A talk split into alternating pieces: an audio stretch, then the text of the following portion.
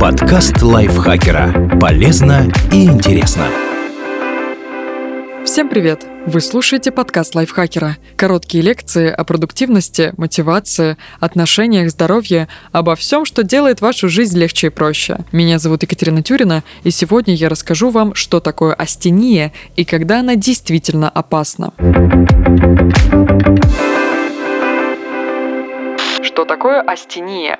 В переводе с древнегреческого это бессилие. Медики описывают астению как недостаток энергии. Человек моментально устает даже от простейших, казалось бы, действий. Например, от похода в магазин. Иногда астения затрагивает лишь определенную часть тела. Сложно передвигать ноги или поднимать руки. Но чаще упадок сил окутывает человека целиком. И у этой потери энергии всегда есть объективные причины. Астения не болезнь. Это симптом сбоев в работе организма. Каковы причины астении? Иногда хроническая усталость является следствием образа жизни. Так затянувшийся упадок сил может наблюдаться при пережитом умственном или физическом перенапряжении, сильных стрессах, недостатке сна, неполноценном питании, дефицит витаминов группы В и С, железа и некоторых других микроэлементов снижает гемоглобин и приводит к астении, обезвоживании, сидячем образе жизни, малоподвижность ухудшает работу сердца и, как следствие, замедляет кровоток. Из-за этого органам и тканям не хватает кислорода и питания, а организму в целом – энергии. Но астения может быть вызвана и некоторыми заболеваниями, в том числе опасными. Упадок сил – обязательный и часто едва ли не первый симптом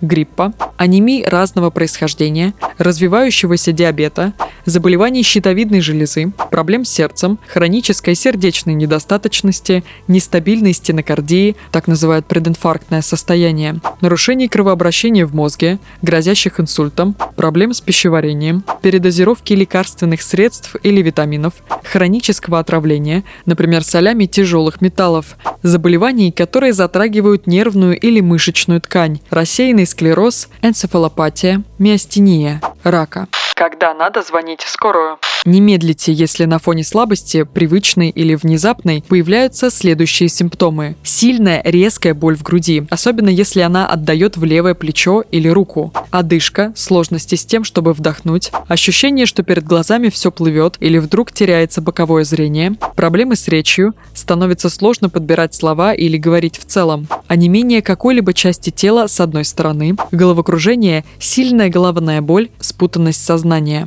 Как лечить астению? Если неотложных симптомов нет, свидание с врачами можно отложить, но ненадолго, ведь астения может быть признаком смертельно опасных состояний. Обязательно найдите время, чтобы проконсультироваться с терапевтом. Врач задаст вам вопросы об образе жизни, заглянет в вашу медицинскую карточку, предложит сдать анализы. Как именно лечить астению в вашем случае, зависит от результатов обследования. Если терапевт придет к выводу, что повышенная утомляемость связана с образом жизни, он порекомендует вам спать не менее 8 часов в сутки, научиться расслабляться, чтобы снять стресс, следить, чтобы в рационе были все необходимые витамины и микроэлементы, соблюдать питьевой режим – Женщинам надо употреблять примерно 2,7 литра жидкости в день, мужчинам 3,7 литра.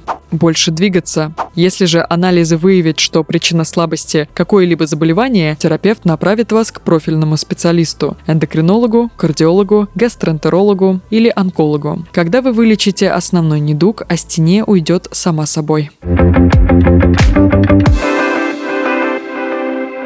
Спасибо Екатерине Комиссаровой за этот текст и спасибо вам, что прослушали этот выпуск. Подписывайтесь на подкаст Лайфхакера на всех платформах. Ставьте ему лайки и звездочки. Заходите к нам в чат в Телеграм, он так и называется – подкасты Лайфхакера. На этом я с вами прощаюсь. Пока-пока. Подкаст Лайфхакера. Полезно и интересно.